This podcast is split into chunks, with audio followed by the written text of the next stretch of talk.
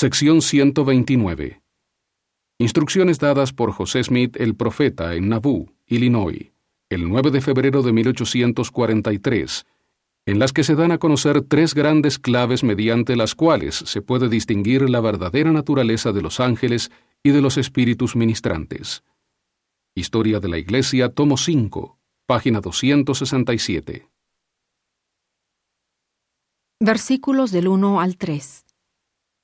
En el cielo hay seres resucitados y seres espirituales. Del 4 al 9 se dan las claves mediante las cuales se puede reconocer a los mensajeros procedentes de Allende el Velo. Hay dos clases de seres en los cielos, a saber, ángeles, que son personajes resucitados con cuerpo de carne y huesos. Por ejemplo, Jesús dijo, Palpad y ved, porque un espíritu ni tiene carne ni huesos, como veis que yo tengo.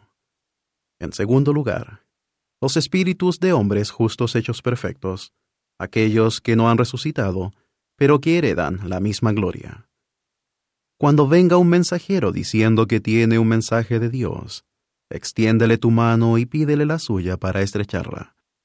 Si es un ángel, lo hará, y sentirás su mano.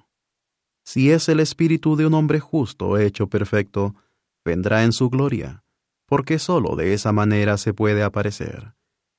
Pídele que te estreche la mano, pero no se moverá, porque es contrario al orden de los cielos que un hombre justo engañe. Sin embargo, aún así comunicará su mensaje. Si es el diablo, fingiendo ser un ángel de luz, cuando le pidas que estreche tu mano, te ofrecerá la suya, pero no sentirás nada. Así podrás descubrirlo. Estas son tres grandes claves mediante las cuales podrás saber si una administración procede de Dios.